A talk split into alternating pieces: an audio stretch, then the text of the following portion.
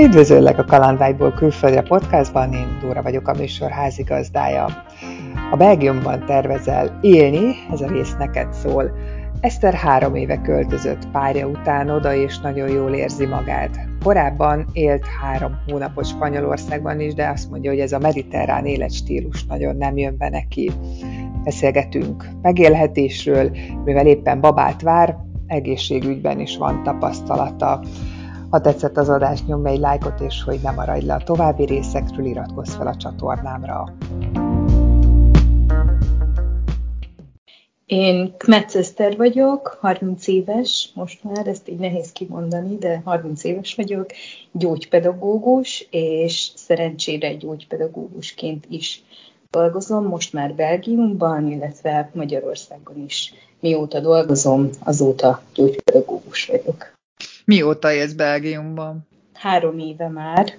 Pont Covid előtt költöztem ki, tehát ez egy ilyen nagyon szerencsés időszak volt, hogy 2020 márciusában költöztem ki, és utána jött két hétre rá a lockdown, hogy senki sehova. Úgyhogy ezt nagyon... utolsó pillanatban valóban. Igen, úgyhogy ezt nagyon jól beidőzítettem, mert különben nem lennék itt valószínűleg, és nem lennék ebben az élethelyzetben, amiben vagyok. Belgium előtt éltél-e máshol külföldön? Voltam Erasmuson Hollandiába egy fél évet, és Madridban óperkedni, ott három hónapot, egy nyarat. Akkor megtapasztaltad ezt a mediterrán világot is, mégis ezek szerint így észak felé vonzódsz. Igen, igen, igen. Nekem, nekem Spanyolország egyáltalán nem tetszett, már csak az éghajlat miatt se nagyon-nagyon meleg volt, tehát az, az nekem jó, nyilván nyár volt, de nekem nem tetszett se az életstílus, az emberek se fogtak meg annyira, úgyhogy én azt nem is bántam, hogy, hogy onnan hazajöttem. Hollandia aztán az nagyon tetszett. Mi tetszik neked?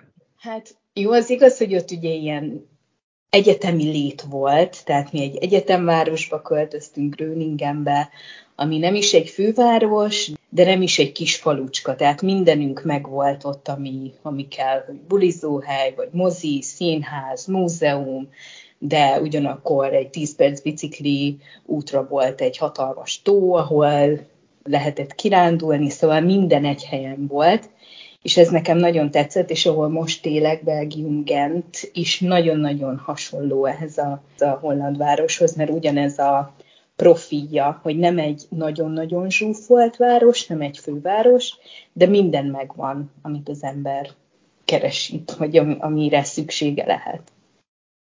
Többes számba fogalmaztál, hogy városba költöztünk. Kivel mentél? Gröningenbe két csoporttársammal az egyetemről, hárman lányoknak kiindultunk, és akkor ott voltunk egy, egy fél évet. Itt Gentbe pedig én a barátomhoz költöztem ki. Ő már itt volt, éve, és én utána jöttem. Egyébként így külsőleg is inkább ilyen északi típus vagy a szőke. Igen, igen, meg hogyha lehetne választani, akkor, akkor inkább a, a skandináv országokat preferálnám. Imádom a havat, a telet, a hideget. Úgyhogy nekem az a, itt ez nincs meg. Tehát Belgiumban nincsen se tél, se nyár. Itt eső van, és ilyen standard 15-20 fokok nyáron is Úgyhogy ez nem jött be, de már közelebb vagyok azért. Lehet, hogy majd mész éjszakabbra. Igen, egyébként gondolkodtunk róla, de, de én most babát várok, úgyhogy most ez így kicsit megváltoztatta a helyzetet, így nem vagyunk annyira mobilisak, de még a, még a jövőben még az is lehet. A barátod egyébként milyen nemzetiségű? Ő magyar, Pékely, ő itt talált itt vállalt munkát, úgyhogy egy év távkapcsolat után utána jöttem. Amikor elindultál itthon, hogy állt a karriered? Mi az, amit itt hagytál, mondjuk a szüleiden kívül, vagy hát így a rokonságon kívül? Hát ugye gyógypedagógusként a karrierem az nem túl, tehát nincs egy nagy létre, amit meg lehet ott mászni. Dolgozol, aztán, aztán ennyi, dolgozol is dolgozol. Ugye hát nyilván én nem jól választottam szakmát, mert kellett vállalnom másodállást, kellett vállalnom babysitterkedést, hogy körülbelül egy olyan szintre kihozzam magamat havonta anyagilag, hogy az amilyen élhető legyen, úgyhogy nagyon-nagyon sokat dolgoztam otthon ami nagyon fárasztó volt egy idő után már, mert imádom a szakmámat, de, de ez nagyon fárasztó volt, és nagyon sok. És ott jött el az a pillanat, amikor pedagógusoknak van ez a minősülési rendszer, hogy gyakornokból átléphess pedagógus egy fokozatba, kell tenned egy vizsgát, rengeteg dokumentációt leírni, hogy bebizonyítsd, hogy tudsz tanítani, mert az nem elég nekik, hogy van egy diplomát, hanem még pluszba be kell ezt bizonyítani, és akkor úgy voltam vele, hogy jó, én ezt most megcsinálom, és utána elmegyek, mert nekem köszönöm szépen ez így most elég volt, nem akarom tovább terhelni magam, és akkor így, így, így minden viszonylag szerencsésen összejut, úgyhogy nekem ez a pedagógus minősülés volt az, hogy jó, ezt még megcsinálom, és utána viszontlátásra. Mit tudtál Belgiumról, mielőtt elindultál? Hát mondjuk így, hogy a barátod ott élt, gondolom azért volt információ. Igen, Belgium, tehát így a pisilő kisfiú, meg az atomium. Nekem egyébként nagybátyám Brüsszelben élt egy pár évet, és nekem az első külföldi utam az ide vezetett, amikor 11 éves voltam Belgiumba, úgyhogy az, azért az ilyen meghatározó volt, hogy első repülőút, meg első külföld, de egyébként semmi. Tehát én nem gondoltam, hogy én, és most sem mondanám, hogy én kifejezetten Belgiumba akarok költözni, mert azért ez nem egy Hollandia, nem egy Franciaország, de ugyanakkor meg, megvan ez a nyugat-európai, nem is tudom, milyen életszínvonal, amit az ember mondjuk keres, hogyha, hogyha erre felé költözik.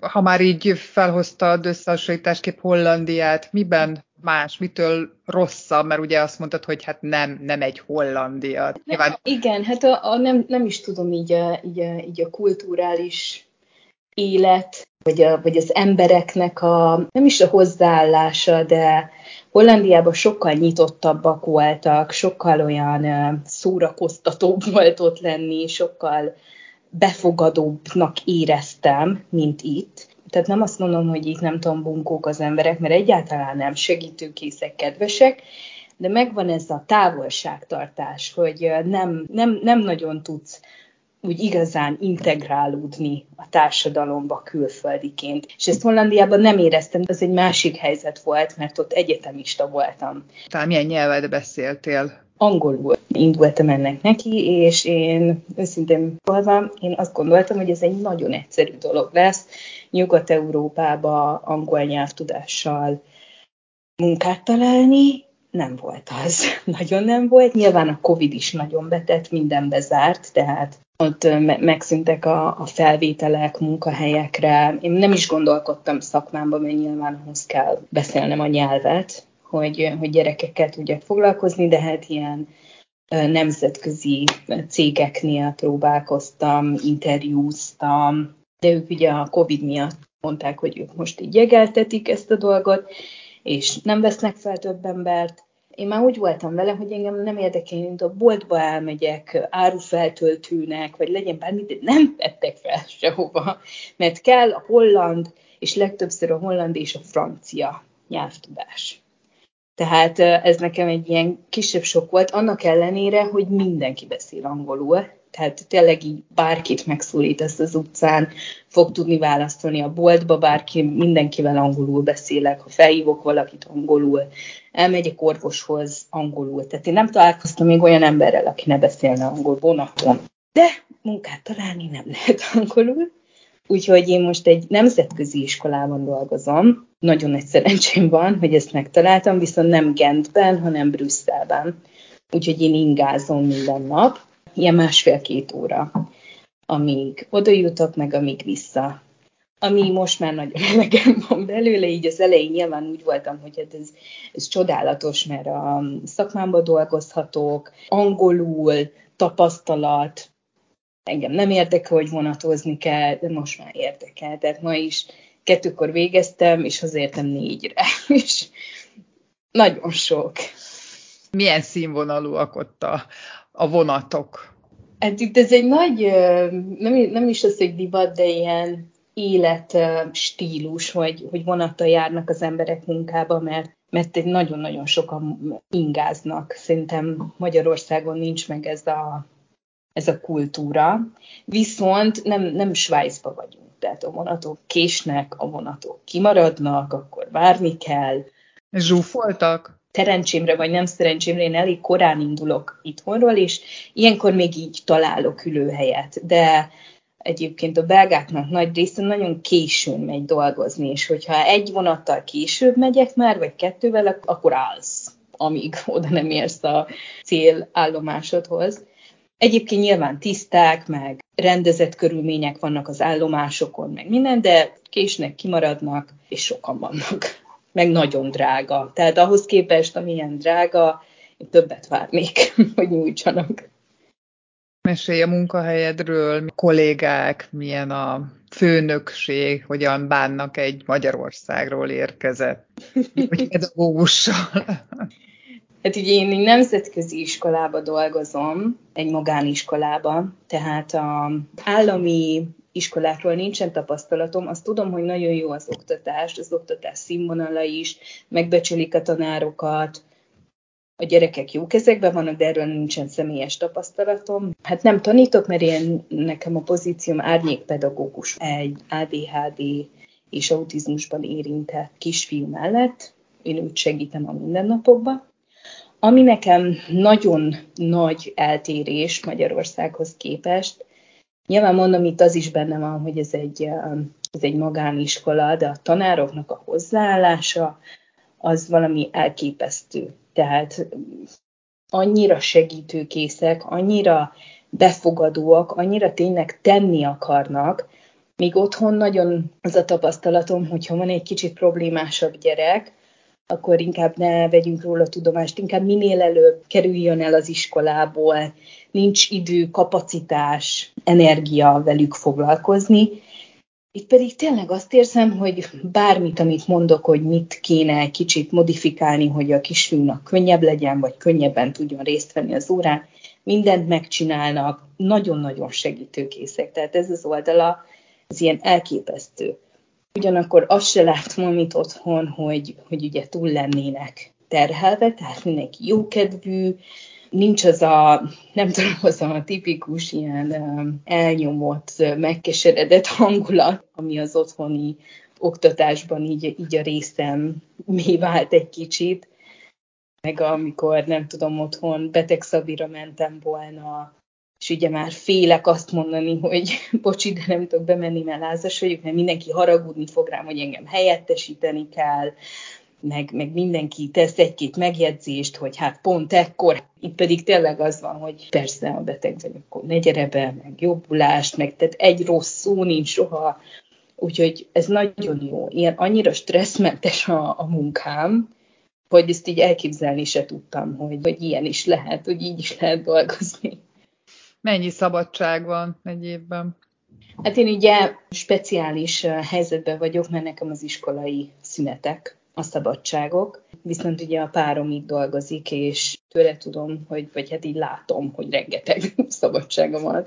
Most így számszerűsíteni nem tudnám, de nyáron is három hetet kivett, tavasszal is kivett, aztán most télen is három hetet itthon volt, szóval Nyilván az is benne van, hogy hogyha túlórázik, akkor van ilyen választási lehetőség, hogy összejönnek a szabi napjaid, és akkor azt kiveheted, vagy kifizetik neked, és akkor ez is benne van persze, de, de azért látom a különbséget az otthoni szabi száma között, meg, a, meg az itteni között. Párod mit csinál egyébként? Milyen területen van? Biomérnökként dolgozik egy ilyen kisebb non-profit cégnél itt Gentben, most nálad ugye a Covid az nehezítő tényező volt így az elhelyezkedéssel kapcsolatban, de persze nem tudom, hogy, hogy most már van stabil munkahelyed, mennyire látsz bele, de mégis van-e tippet, hogy mennyire nehéz vagy könnyű munkát találni? Hogyha tud az ember hollandul vagy franciául, akkor szerintem nagyon könnyű, és van egy, van egy szakmája, de csak angollal nehéz. Tehát azzal, azzal kihívás. Mondom, én azt hittem, hogy, hogy könnyű lesz, de, de nem. Úgyhogy csak angollal én nem mernék belevágni. Nehéz egyébként, nehéz nyelv? vannak benne nehézségek, de egyébként az angol alap, tehát ha valaki tud angolul, akkor azért könnyebb elnavigálni benne. Nagyon sok szó hasonló, a kiejtésben nagyon segít, ahogy magyar vagy, mert mindig mondják, hogy mennyire tökéletes a kiejtésünk, mert a más külföldieknek ez a ő-ű hang egyáltalán nincs meg, és nekünk meg ugye benne van az hangkészletünkben így ez a része könnyebb, de hát nyilván még nagyon alapszinten vagyok, úgyhogy a, a nyelvtan az meg inkább a németre hasonlít, azt mondják, már magasabb szinteken, úgyhogy abban így nem merek egyelőre belegondolni. Beszéljünk a bevétel kiadás kérdéséről.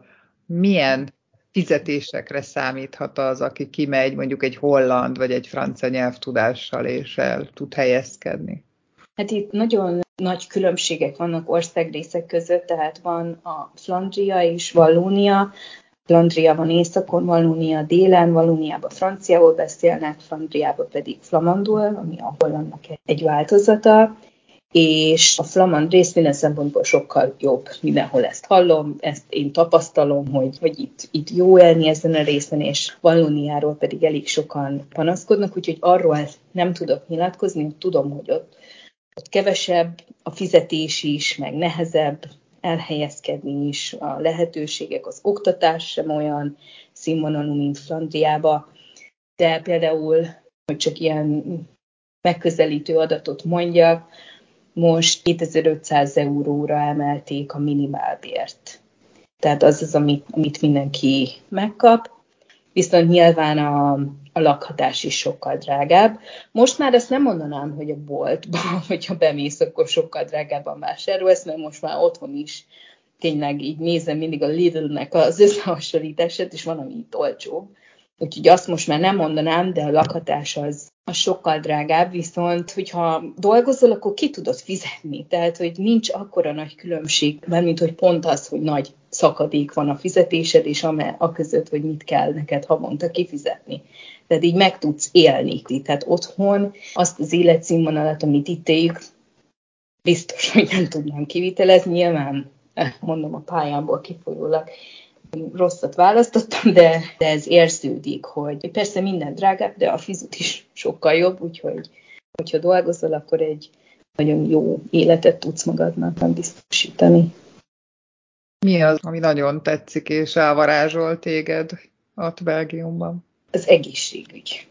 Főleg most, hogy várandós vagyok, szerencsére nem sok tapasztalatom volt az otthoni egészségügyel, már csak azok, hogy amikor az ember beteg, elmegy a házi orvosához, vagy valamiért be kell menni a kórházba, nyilván ez néha megtörténik, de már csak amiket hall az ember, meg, meg megtapasztalja az ember, hogy amikor elmegy az orvoshoz is, az a, az a bocsánat, hogy élek, hozzáállással kell bemenned a bárkihez, és, és futószalagon megy minden, a szüléstörténetekről hagyjuk is, hogy, hogy ott is mi van a kórházban, nincsen egyszerűen, nincsen doktor, nincsen felszerelés, nincsen semmi, elképesztő körülmények, nyilván nem minden kórházban, de ez nagy az ez. És ahhoz képest, amit én itt tapasztaltam, vagy tapasztalok folyamatosan, az ilyen elképesztő. Itt nincsen állami egészségügy, hanem választasz egy biztosított magadnak, de hát így is sokkal kevesebbet fizetünk, mint otthon a TB-re. Most havi pár tíz euróról beszélünk, és akkor nekem megvan a biztosításom, és bármelyik magándoktor választhatom, elmegyek oda, és a biztosító ilyen 80%-át visszafizeti az én kezelési költségeimnek, ha nem 100%-át, mert például a, a szülésnél ott a kórházi biztosításom, ott a 100%-át visszafizeti, és egy szobás ellátást biztosítanak, külön nőgyógyász szomban, akit ugye én választottam. Tehát tényleg mindenki, akivel találkoztam, a nőgyógyász nagyon-nagyon jó, tényleg így nem érzi az ember, hogy így ki akarja rakni, hanem még ő kérdez, biztos nincs -e kérdés, bármit mondjunk, hogyha bármi kétségünk van, ha éjszaka felhívjuk a kórházat, hogy most ezt meg azt érzem, akkor nem az van, hogy mint például egyik barátnőm mesélte, hogy felhívta a, a, a dokiát, hogy ő is első terhesség, és hogy érez valamit, nagyon aggódik, nem tudja, hogy mi legyen, és akkor a doktor annyit neki, hogy biztos olvasgatta a Google-t, ne olvasgasson. Igen, itt pedig felhívom őket, és, és megnyugtatnak, hogy nagyon jó, hogy hívtam őket, nyugodtan hívjam máskor is, tudják, hogy ez első baba, nem tudja az ember, hogy mire számít, és ez éjjel volt, ez a beszélgetés. Tényleg annyira jó érzés, és olyan nyugodt vagyok ezzel kapcsolatban, és olyan boldog vagyok, hogy itt vagyok, és itt fogok szülni, hogy ez valami elképesztő. Úgyhogy ez a része, ami, ami nagyon-nagyon jó. És van olyan, ami esetleg nem tetszik, vagy nehezen szokod? Hát ez a ismerkedés, barátkozás kérdése, ami kicsit, én mindig úgy gondoltam magamra, mint aki könnyen barátkozik, könnyen ismerkedik, és úgy gondoltam, hogy itt sem lesz gond, hát egy kicsit azért így gondba vagyok, mert nem annyira nyitottak az emberek. Tehát én ö, otthon is jártam táncórára, nyilván nem ismertem a senkit, egy idő után összebarátkoztunk. És úgyhogy gondoltam, hogy itt is így ez lesz így az első lépésem, hogy így szocializálódjak, hogy elmentem táncórákra, tehát így senkivel egy szót nem beszéltem fél év alatt, pedig ott voltam, és tényleg így nyitott voltam, de az emberek pedig nem nyitottak, úgyhogy tehát ha látom a, a nyitottságot a másik emberen, vagy összemosolygunk órán, mint mondjuk Magyarországon, és akkor abból így kialakulhat valami, de nem láttam ezt a nyitottságot, nem láttam a szemkontaktust, ami nagyon furcsa nekem, hogy belép az ember egy helyiségbe, akkor nekem automatikusan köszönök, mert beléptem valahova, és mindenki csak így néz rám ilyen furán, és senki nem köszön soha vissza. Itt, ne, itt nem a, nem is, én azt gondoltam, hogy bunkók, de igazából ez nem tudom, milyen kulturális különbség egy kicsit, hogy itt nem köszönsz, hogyha belépsz valahova. Jártok-e haza? Igen, nyáron és karácsonykor szoktunk. Most már azért ez a karácsonyi része ez kicsit megváltozott, mert most idén karácsonykor nem voltunk, jövőre majd meglátjuk, hogy babával hogy tudunk, de nyáron haza szoktunk menni. És szülők járnak ki, rokonok? Eddig még nem voltak kint, de szeretnének jönni. Barátok jöttek már ki, nyilván szülőknek egy kicsit ilyen nagyobb levegővétel kell, hogy, hogy akkor ide repüljenek, vagy például nekem apukám nagyon fél a repüléstől, úgyhogy nehezen veszi rá magát. De hát videózni szoktunk, szóval azért már nincs annyira elszigetelve az ember szerintem így földön se. Van-e honvágyad? Honvágyam nincs, barátok vágyam van.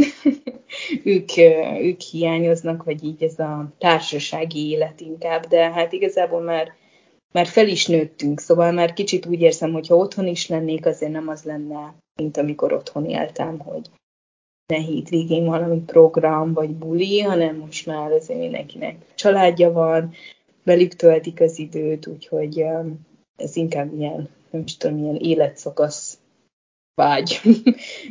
De nem, haza nem vágyom, tehát én nem vágyom arra, hogy három munkám legyen, és ne tudjak belőle megélni, és otthon lakjak a szüleimmel.